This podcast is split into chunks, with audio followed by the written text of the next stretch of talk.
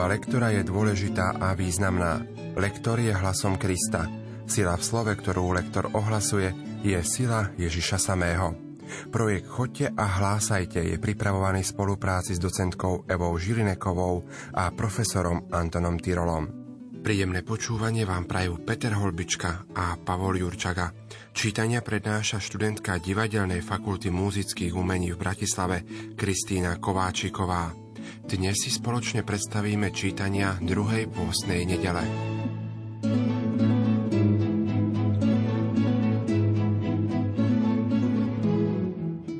Božia výzva adresovaná Abramovi je veľmi významným textom, ktorý by sme mohli nazvať Abrahámov exodus. Z krajiny, kde sa uskutočnila stavba babylonskej veže a nastalo pometenie jazykov, si teraz Boh povoláva svojho verného služobníka, ktorý zachytil toto pozvanie. Mal odísť od dovtedajších istôt a nastúpiť na cestu do otvorenej budúcnosti. Táto budúcnosť bude pre Abraháma požehnaná a bude požehnaná aj pre všetky pokolenia zeme. Ide o začiatok realizácie projektu vykúpenia. Čítanie z knihy Genesis Pán povedal Abramovi Odíď zo svojej krajiny, od svojich príbuzných a z domu svojho otca, do krajiny, ktorú ti ukážem. Urobím z teba veľký národ a požehnám ťa oslávim Tvoje meno a budeš požehnaním. Požehnám tých, čo ťa budú žehnať a preklajem tých, čo ťa budú preklínať. V tebe budú požehnané všetky pokolenia zeme. A Abram odišiel, ako mu rozkázal pán. Počuli sme Božie slovo. Slovo má docentka Eva Žilineková. Krátke verše tohoto úrivku na nás pôsobia svojou veľmi jednoduchou, povzbudzujúcou náladou. Výborná atmosféra, ľahko sa prijímajú tieto rady. A veľmi rada počúvam v čítaniach slovo požehnám. Budem žehnať, budú požehnané všetky pokolenia zeme. Na toto sa sústreďme. Je to nesmierne optimistické, povzbudzujúce a hovorí to o našej poslušnosti a o našej viere. Žalm, ktorý nasleduje po čítaní o povolaní Abraháma je chválospevom na pánovo milosrdenstvo, ktoré sa obdivuhodne prejavilo v projekte Abrahámovho povolania, jeho následnej cesty a všetkého ostatného, čo písmo o ňom hovorí. Hlavnými kategóriami v tomto žalme sú vernosť, spravodlivosť a právo zo strany Boha a zo strany človeka za nádej na spásu. Tvoje milosrdenstvo, Pane, nech je nad nami, ako dúfame v Teba. Pánovo slovo je pravdivé a verné všetko jeho konanie. Miluje spravodlivosť a právo. Milosti pánovej plná je zem. Hľa, oko pánovo bdie nad tými, čo sa ho boja, nad tými, čo v jeho milosrdenstvo dúfajú, aby ich zachránil pred smrťou a v čase hladu nakrmil. Naša duša očakáva pána. On je naša pomoc a ochrana. Tvoje milosrdenstvo, pane, nech je nad nami, ako dúfame v Teba. Úrivok z druhého listu Timotejovi nám predstavuje Pavla na konci jeho života. Bol to život plný námach za ohlasovanie Evanielia. Pavol ho prežil s plným nasadením všetkých svojich síl.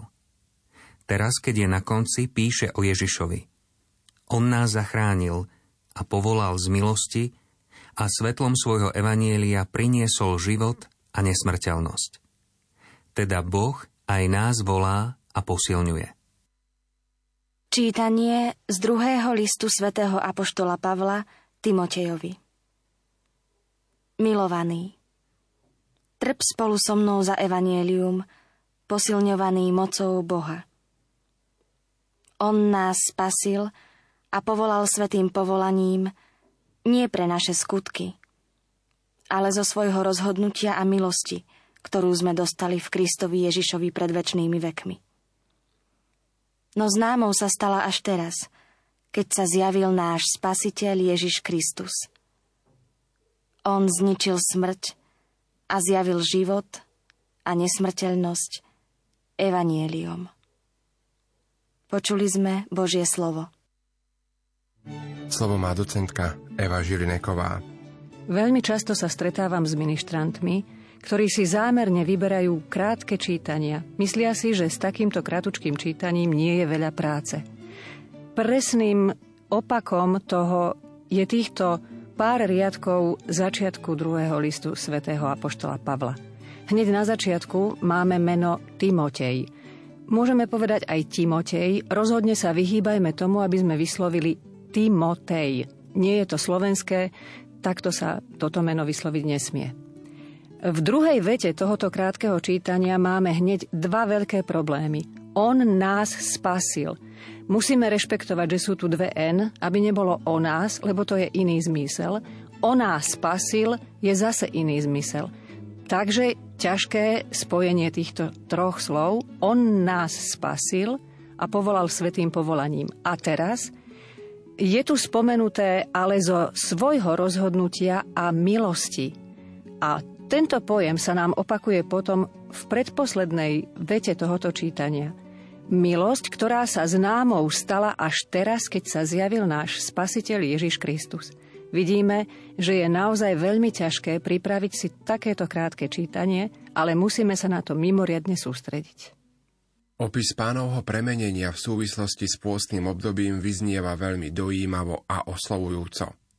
Na jednej strane vidíme Ježiša, ktorý sa v kritickej chvíli svojho verejného účinkovania, keď sa už blížili dni jeho umúčenia, odoberá na vysoký vrch a dostáva sa do tajomného mystického rozhovoru s Mojžišom a Eliášom.